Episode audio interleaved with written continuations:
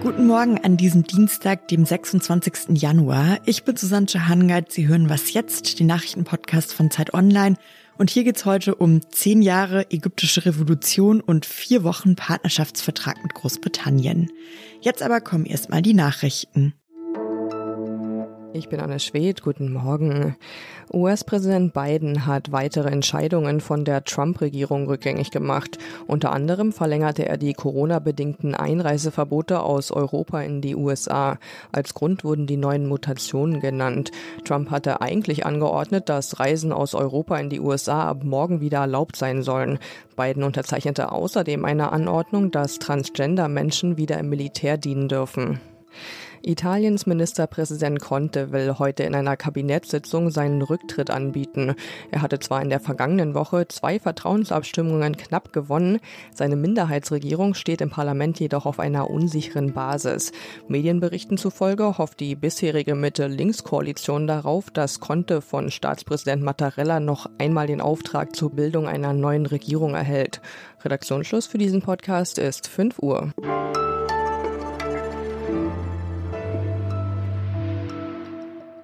Ziemlich genau zehn Jahre ist es jetzt her, dass in Ägypten die Menschen auf den heute so berühmten Tahrir-Platz strömten und gegen Korruption, gegen die Diktatur von Hosni Mubarak demonstrierten.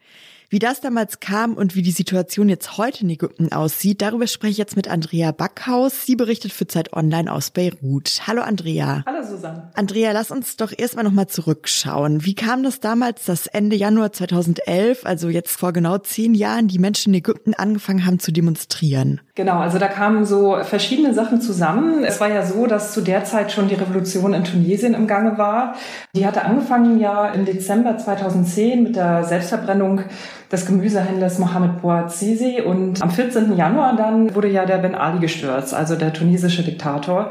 Und das haben natürlich viele Leute in Ägypten dann mitbekommen und gerade auch über die sozialen Medien gingen die Bilder viral. Und das passte natürlich ganz gut zu einer Stimmung, die sowieso schon da war. Also nach 30 Jahren Diktatur unter Mubarak, Hosni Mubarak, hatten viele Ägypterinnen und Ägypter einfach auch die Nase voll, ganz einfach. Gerade die jungen Leute, die dann ja auch äh, vor allem auf dem Tahrirplatz zu finden waren, waren dann so 20, 25, vielleicht auch jünger. Also sie haben nichts anderes erlebt als Diktatur und hatten davon einfach genug. Sind dann auf den Tahrirplatz gegangen. Was auch eine Rolle gespielt hat, glaube ich, schon, ist, dass die Armee sie hat gewähren lassen. Sie hätte natürlich viel härter am Anfang der Proteste Proteste gegen die Demonstranten vorgehen können. Sie hat es nicht getan. Und da gibt es verschiedene Theorien zu. Also ist es durchaus möglich, dass auch innerhalb des Militärapparats es den Wunsch gab, Mubarak, der alt war, der auch ein bisschen milde geworden war, aus Sicht, glaube ich, vieler Generäle, vielleicht auch weg sollte. So, aber das kann man nicht äh, wirklich ähm, bestätigen. Aber da kamen diese verschiedenen Dinge kamen da zusammen. Jetzt sind ja zehn Jahre eine ziemlich lange Zeit. Wie sieht denn die Situation jetzt heute in Ägypten aus? Ja, es ist heute leider, äh, muss man sagen, schlimmer als damals. Also wir haben mit Sisi, der 2013 die Macht ergriffen hat, ein Diktator, der eigentlich noch viel härter gegen die Gesellschaft, gegen das Volk, gegen auch die Zivilgesellschaft vorgeht als Mubarak, muss man sagen. Es sind mehr als 60.000 Menschen in den Gefängnissen. Äh, viele Menschen sind verschwunden. Jeder, der auch nur die leiseste Kritik an Sisi äußert, ist in Lebensgefahr. Viele der einzigen äh, Revolutionäre vom Tahrir sind auch im Untergrund heute oder im Exil. Und das ist äh, natürlich sehr bedrückend. Ich war selber ja drei Jahre in Ägypten, habe von dort aus berichtet und genau in der Zeit, als auch Sisi die, die Macht übernommen hatte. Und das ist einfach horrend. Das ist nicht kaum zu beschreiben. Also Menschen, wie gesagt, verschwinden in den Gefängnissen, werden ermordet, ähm, auch Bekannte und Freunde, Leute, die ich auch kenne dort. Ähm, und das hält bis heute an. Es gibt keine Medienfreiheit, keine freie Presse in dem Sinne und die wenigen unabhängigen Journalisten, die werden auch bedroht und eingeschüchtert. Du hast jetzt gerade schon gesagt, das ist eigentlich noch schlimmer als damals vor der Revolution. Hast du denn den Eindruck, dass viele Ägypterinnen diese Revolution jetzt bereuen? Also ich glaube, wenn man sagt, es ist schlimmer als heute, darf man trotzdem nicht daraus schließen, dass, dass das ein Fehler war, überhaupt äh, es zu versuchen. Und ich glaube, so sehen das auch viele heute. Gerade so ähm, die Ägypterinnen und Ägypter, die damals auf dem Tahrir waren. Ich glaube eher, dass es eher so eine Traurigkeit gibt. Einfach viele nochmal auch zurückblicken und auch natürlich äh, sich überlegen, was ist aus unseren Hoffnungen geworden und warum hat das nicht so funktioniert.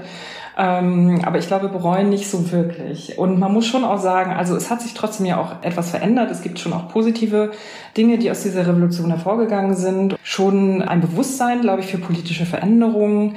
Auch ein Generationenkonflikt, den wir in Ägypten erleben. Also, dass viele jüngere Leute auch heute sagen, wir wollen das nicht mehr so machen, wir wollen das nicht mehr so hinnehmen, äh, wie vielleicht die Eltern- oder Großelterngenerationen. Ähm, es gibt ein stärkeres Bewusstsein für auch äh, Gerechtigkeit, was auch sexuelle Übergriffe angeht und so weiter und auch soziale Fragen zu thematisieren. Von daher glaube ich, also ja, bereuen glaube ich nicht. Traurigkeit gibt es auf jeden Fall. Ja, vielen Dank, Andrea, für den Einblick. Tschüss. Sehr gerne.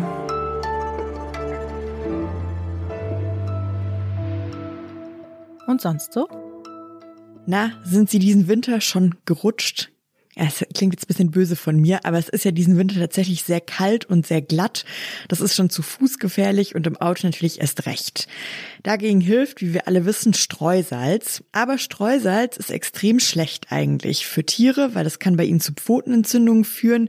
Sogar für die Karosserie, die wird auch dadurch angegriffen. So aggressiv ist das Streusalz.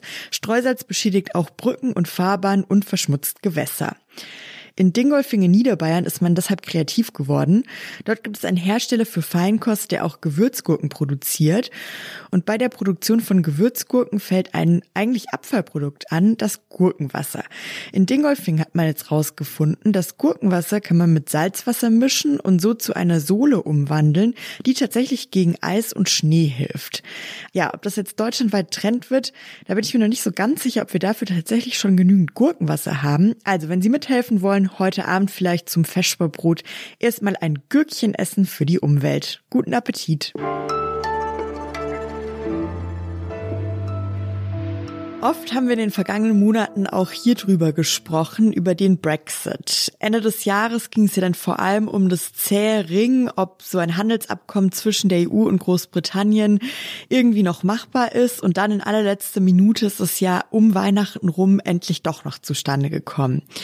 Ja, seit fast einem Monat ist dieses Handelsabkommen jetzt in Kraft und damit stellt sich natürlich die Frage, wie läuft es zwischen den, ja, man kann ja sagen, frisch getrennten Partnern. Darüber spreche ich jetzt mit Bettina Sch Schulz. Sie ist freie Korrespondentin für die Zeit und Zeit Online in Großbritannien und jetzt bei mir am Telefon. Hallo Bettina. Ja, hallo nach Berlin. Bettina, ich mach's kurz. Wie läuft's? Ja, nach dem Chaos von vor Weihnachten ist es jetzt ruhiger geworden. Also die großen Unternehmen schaffen den Brexit, weil sie ohnehin an den globalen Handel gewöhnt sind, die Systeme haben und entsprechend ausgebildetes Personal haben, ja. Aber das fehlt dem Mittelstand und der leidet. Ich meine, das Problem ist ja, dass die Wirtschaft von dem Mittelstand lebt, wie man aus Deutschland weiß, ja und der bröselt jetzt hier ziemlich alleine vor sich hin. Woran merkt man das denn genau? Also die Regierung hat ja fleißig behauptet, der Brexit sei ein Klacks, aber jetzt merken die Unternehmen, dass sie einen erheblichen Formularkrieg bewältigen müssen, um weiter wie bisher Handel mit der EU betreiben zu können. Also der Handel ist ja zollfrei, aber damit ein Produkt zollfrei über die Grenze darf, muss vorher erklärt werden, was es für ein Produkt ist, ganz präzise mit Code, ob es zum Beispiel bei Lebensmitteln oder tierischen Produkten geprüft wurde, ob es überhaupt von der EU eingeführt werden darf. Also der Sinn der EU ist ja, dass all diese Grenzkontrollen wegfallen. Und jetzt merkt man eben in etlichen Branchen, dass da Riesenschwierigkeiten sind, ja. Also jetzt zum Beispiel, man kann als Musiker nicht einfach in andere Länder fahren, also in die EU fahren und professionelle Konzerte geben. Dafür braucht man eine Arbeitserlaubnis. Das muss geregelt werden. Oder ein Käsefabrikant, der darf seinen Käse nicht einfach in die EU schicken ohne Gesundheitszeugnisse. Ein Banker darf nicht einfach Kunden in Deutschland oder in der EU beraten. Das sind so tausende von Kleinigkeiten, die nicht mehr funktionieren. Das ist wie Sand im Getriebe. Ja, ich stelle mir das auch so vor, dass es wahrscheinlich ja im Vorfeld auch wahnsinnig schwierig war, diese ganzen Kleinigkeiten abzusehen und zu reglementieren. Gibt es denn da jetzt noch irgendwie die Möglichkeit, dass die britische Regierung oder eben auch die EU, dass die da noch nachsteuern und nachbessern, dass es doch noch einfacher wird? Also das ist schwierig. Also es sollen ja weiter Einigungen kommen, zum Beispiel bei den Finanzdienstleistungen, also im Banking, dann im Datenaustausch, bei der Luftfahrt und so weiter. Aber der Sand im Getriebe, also der bürokratische Formularkrieg, ja, die ganzen Genehmigungen und so weiter, das lässt sich nicht wegdiskutieren und wegverhandeln. Das ist die Konsequenz, wenn man die EU verlässt. Und die Briten sind leider davon ausgegangen, dass das Leben einfach so weitergeht wie vorher. Und das geht aber nicht, weil sich Boris Johnson nicht auf die Regeln einlassen wollte, die zum Beispiel die Schweiz oder zum Beispiel Norwegen einhalten, um besser mit der EU handeln zu können. Also das ist jetzt zum großen Teil eben leider die Konsequenz. Ja, da müssen wir auf jeden Fall abwarten, wie sich das in den nächsten Monaten entwickelt und wie sich das dann auch einspielt. Vielen Dank, Bettina. Ja, alles Gute nach Berlin. Das war's mit der Morgensendung von Was jetzt für heute. Ich bin Susanne Hangard. Um 17 Uhr können Sie uns heute schon wieder hören im Update, dann mit meiner Kollegin Simon Gaul. Wenn Sie uns schreiben wollen, dann tun Sie das gerne an wasjetzt.zeit.de und ich wünsche Ihnen jetzt eine gute Fahrt oder in diesen Zeiten eher einen guten Spaziergang auf glatten Straßen. Passen Sie auf, auch ohne Gurkenwasser. Also ich war zu der Zeit in Berlin, glaube ich, und habe meine Journalistenausbildung gemacht. Und ähm, bin aber dann auch relativ bald nach Ägypten auch gefahren, ähm, weil ich auch Freunde, Bekannte hatte und war in den Jahren danach dann da, bin 2013 dann dahin gezogen.